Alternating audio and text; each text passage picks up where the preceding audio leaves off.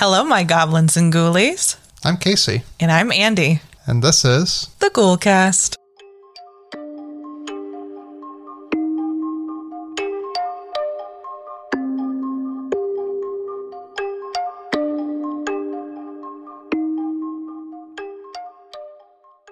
Hello, everyone. Hello, Ghouls and Goblins. Welcome back. We're going to do um, a shorter one today, Yep. A little exclusive for the Patreon. Are you excited?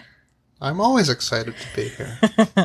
We're going to talk about uh, post mortem photography um, briefly. We're not going to get really into it because we're going to make this probably 20 minutes or less. Yeah. And we're going to touch on crime scene photography as well. Yep. People die sometimes. So it's sometimes a crime. Yes. Yes, they overlap a little bit in some of their practices. So I'm going to give a pretty brief overview, but we're going to try and keep it fun as well. That's always fun. I don't know what you're talking about. History is fun to me. I think a lot of the people listening probably feel the same. I, I certainly hope so. I hope you're listening to it because you enjoy it and not because someone's forcing you to. Do you see? listen to our podcast, please. so, postmortem photography or mourning portraits is the practice of photographing the recently deceased. Yes. Yes.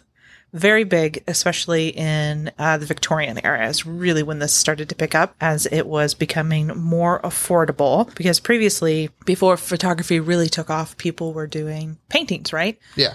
And who can afford to do paintings? Rich people. rich people. It's always the rich people that have all the good stuff, right? So photography comes about and it's still kind of a rich people thing, but there was this new camera that made it a lot more affordable and it's French, so I'm going to do my best. I've tried to write it out phonetically.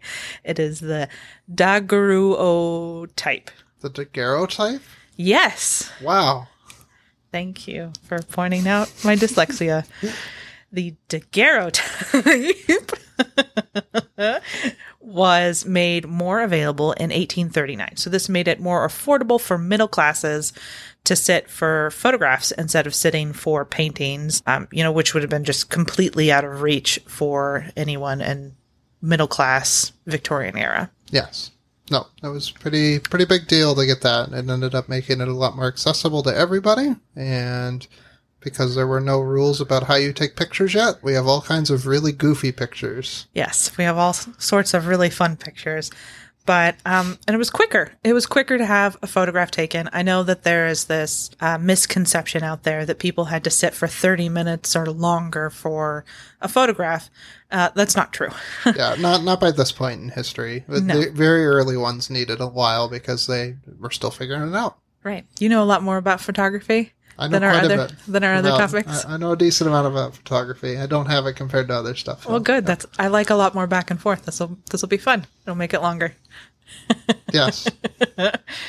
um, postmortem photography was very common um 19th century due to death being considered an ordinary part of life i mean at this point people are still um preparing bodies in their homes you know Yeah, no, it was definitely a little bit more uh, prevalent in people's activities than where it is now, where Right. you just pay other people to do it. right this isn't um crime scene related where people are being dumped or um maybe have taken their own lives and they're being found this is someone has passed in the home whether it's due to you know their age or one of the many epidemics happening at the time we had Some kind of serious injury or whatever. yeah, well, we've got diphtheria, we've got typhus, we've got cholera, to name a few of the big ones that are hitting, especially infants and children around the Victoria era. So the mortality rate of children was very high in comparison.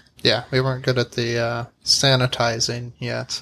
we didn't know. This is a Right. this is a knowledge thing. Like Not that long ago. not it's, it's really not that long ago when you when you look at it on the grand scale of things. It's it's not that long ago, and people were doing their best. Yep. So it's a it's a a tragic thing that uh, they had to take care of inside of your own home, no less. So you're preparing your body of your loved one for, um, you know, the wake and the funeral, and all of this is happening in the home. So it's very commonplace um, practice to have the body set up.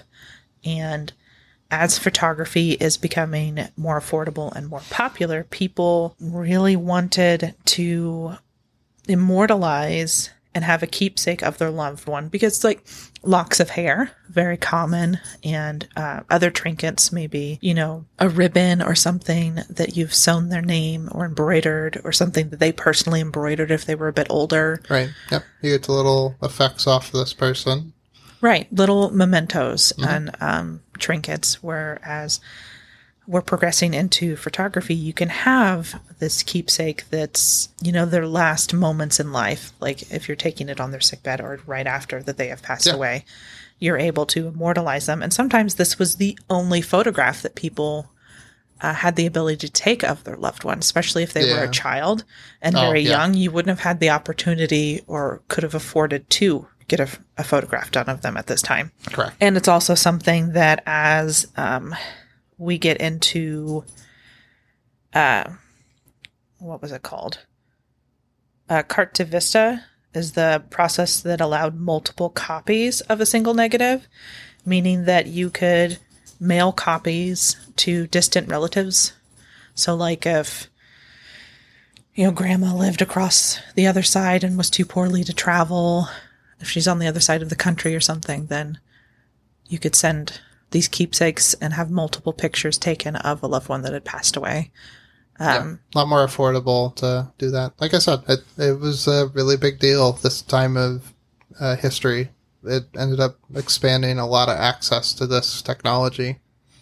Oh, definitely. And it got so affordable that um, people could actually purchase and begin taking photographs for themselves at this point. Yes. So, really started to pick off with the postmortem uh, photography. Um, so, uh, a really popular way to position the deceased was, you know, in a chair or arranged to kind of mimic life as these were their last photographs or maybe the Yeah. only photograph that was ever taken of this person and just kind of to immortalize their last presence before burial or their cremation if that's what they were doing. Yeah. Regular weekend at Bernie stuff. Yeah. Well, and it was really popular for, or at least really not uncommon for mothers to be holding their children or infants for the photograph Oh, for um, sure. Yeah. to kind of have, common. Yeah, to have that, um, That last moment. that last moment. Yeah, I was, I was trying to find a delicate way to, It, it is that last moment that gets um, memorialized inside these photographs that they took. Yes. So, and that's very important because there's so much going on, especially in the Victorian era, that we just we're losing so many children at this time. Yes. So, I also wanted to bring up a common misconception about the um, postmortem photography that I thought was kind of silly was the the use of the stand or an armrest to help prop them up. That is not actually what it was used for, and you can even like easily research it as you're going through and looking at patents and people discussing how these things were made to be used and it's just kind of silly thinking that they would be propping up a person who is deceased with one of these stands um you know for a, a few seconds for a photo because they're not going to move anyway and that's what the stands were for is to help position the living so they would stay still long enough so it wouldn't be blurry Yeah. because even a five second photo can be blurry Yeah. No, If you had to be pretty still, still. Still. still Still. Okay. but um, you know, you can't you can't put a deceased person in one of these stands. It's No. incredibly impractical and you know, you can't wait that long to do anything like that and after preparing a body or if the body is uh, you know in rigor mortis it's just going to fall over it's not what those stands are meant to do they're not meant to hold you by any means they're meant to make sure you don't wiggle too much that's not what they're for Yeah. Using to lean on. And like you said, if you're dead, you just position the body where you want it. it would be a very big and expensive piece of equipment to hold a person in position and For that's sure. just that's not what they were if you see any pictures of them they are thin bars that are are meant to wrap around just to hold someone from wiggling too much for the duration of the exposure Yeah. so i just thought that was interesting that is a really prevalent still misconception about postmortem photography it's just it's not what they're for. And even if you look at the photographs, people are like, oh, you can see the stand, and that means that that that one person is dead. No, that means that one person is twitchy and they can't stand still, so they're wasting um, their plates or whatever they were using at the time. Yeah, it would have been big plates. Big at the time. plates. Well, some of them were um, silver sheets, even. Yes, that's that, that Very was the common one. Very interesting. So, It was silver for a very long time. They've switched to electrons now. right. And I think another misconception is because of the chemicals that they had to use to process photographs back then, um, definitely left people in an eerie tent from, you know, exposure time or the actual chemical that they use. So if you had blue eyes, you look like you had white eyes. Yeah. Just because they weren't able to catch that much detail in the types of photographs we were doing back then. No, I was I was still figuring it out. Right. it definitely looks spooky to have white eyes instead Oh, of yeah. blue eyes. yeah, yeah, yeah. Yeah. Later photographs um, leaned more towards people actually in coffins and would show the deceased in a coffin, you know, with a large group of funeral attendees, maybe. And um, this photograph was definitely more popular in Europe and stuff as we're still doing, you know, wakes and stuff within the home Yes. less so the um as we go on later less so of the people propped or just the deceased individual by themselves Yeah. so due to the rise of photography uh, the p- rise of popularity of photography i apologize and the ease of access during the 19th and 20th centuries the use of photography for police investigation rose Yes. so, and this is tying us all back into um, postmortem and crime scene photography, which are incredibly fascinating to me. Um, this started with the photographic documentation of prison inmates. Yeah. No, they would start taking pictures of people so you could recognize them later.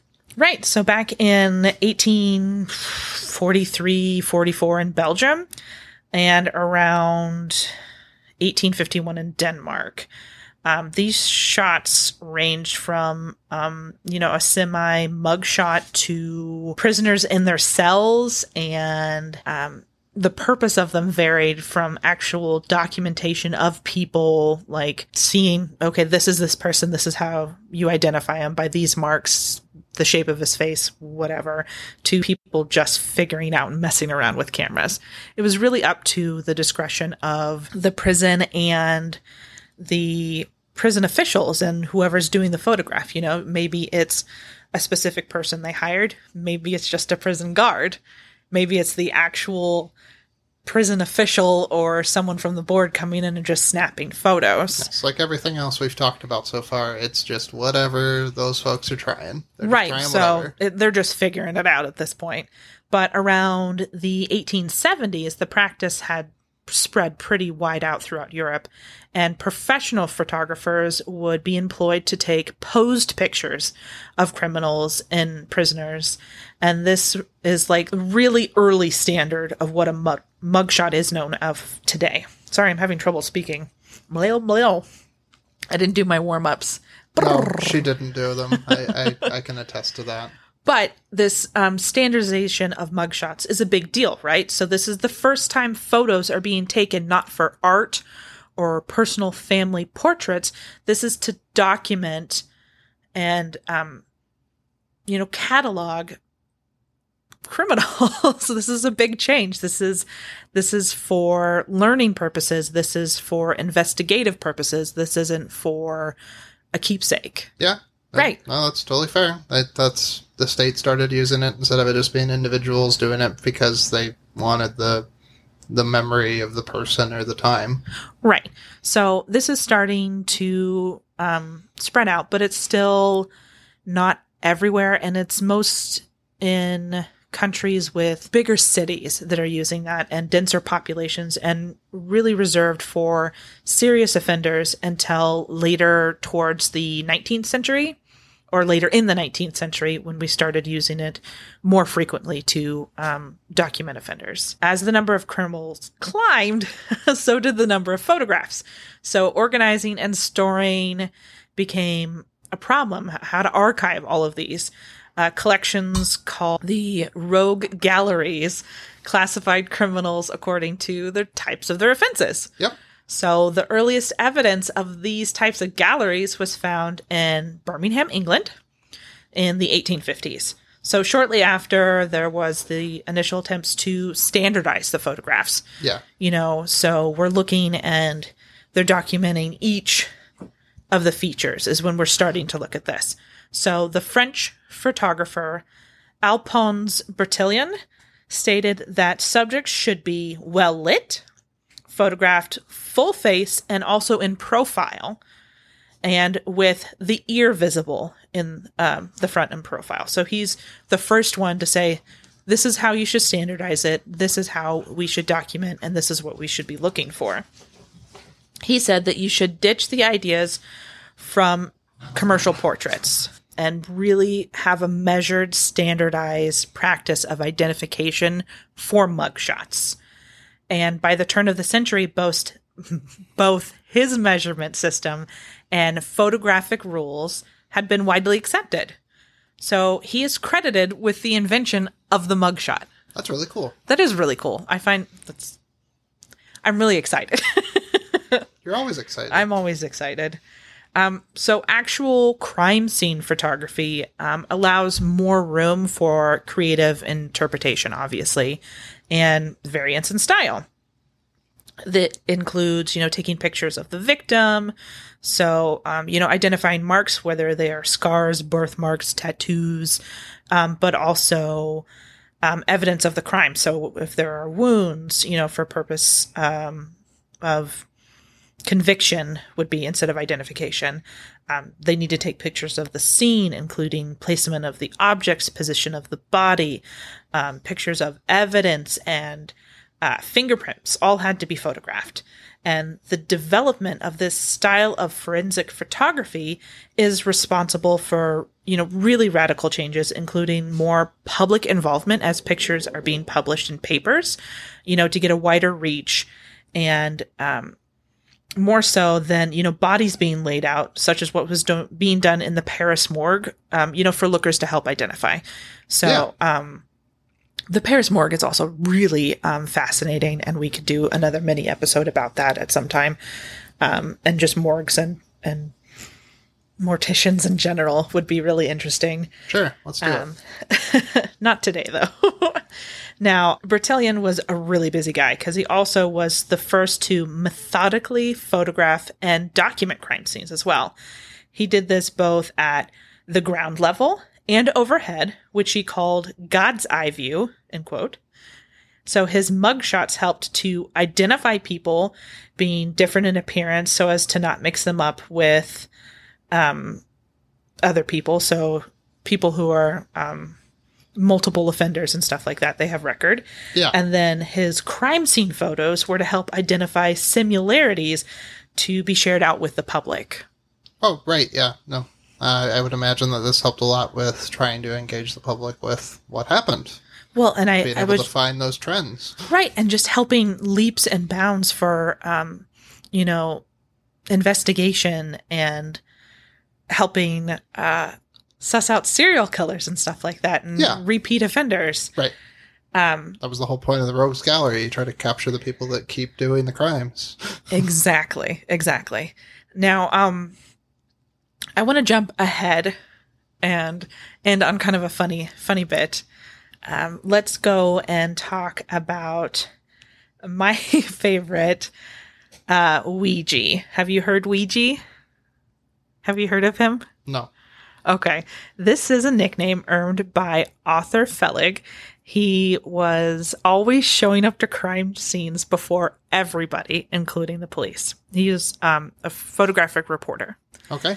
And so they called him Weegee as a play on Ouija. Yeah.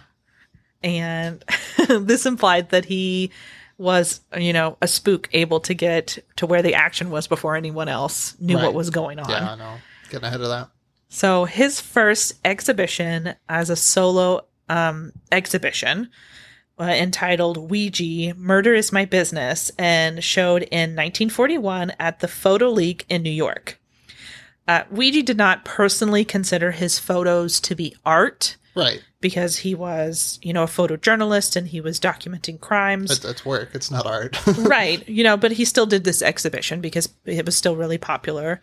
I'm, I'm sure, just like you right now, other people were excited about it. I'm sure, you know, and I many people did see his work as art, even if he felt it was more um, history and documenting what was going on. right. Um, still important, but important in a different way than um, how people see art. Absolutely. Um, His photographs were intended to be documentation and were viewed that way in the paper by many people, but um, you know they were also shown in museums and seen by art by many others. His first book was published in 1945 and was titled The Naked City, if anybody wants to go and look at that. But I thought Weegee was really cool and wanted to share him. The hounds, the hounds of hell. I don't know. They're pretty yippy. I They're wouldn't pretty- count on that. I, I would think the hounds of hell would be yippy instead of Growly. That would be hell in my opinion. That's fair. Most of the tiny yip yip dogs are the ones that get possessed by demons. Right? Totally That's- applicable. That totally works. Never mind. I, I take back my comment.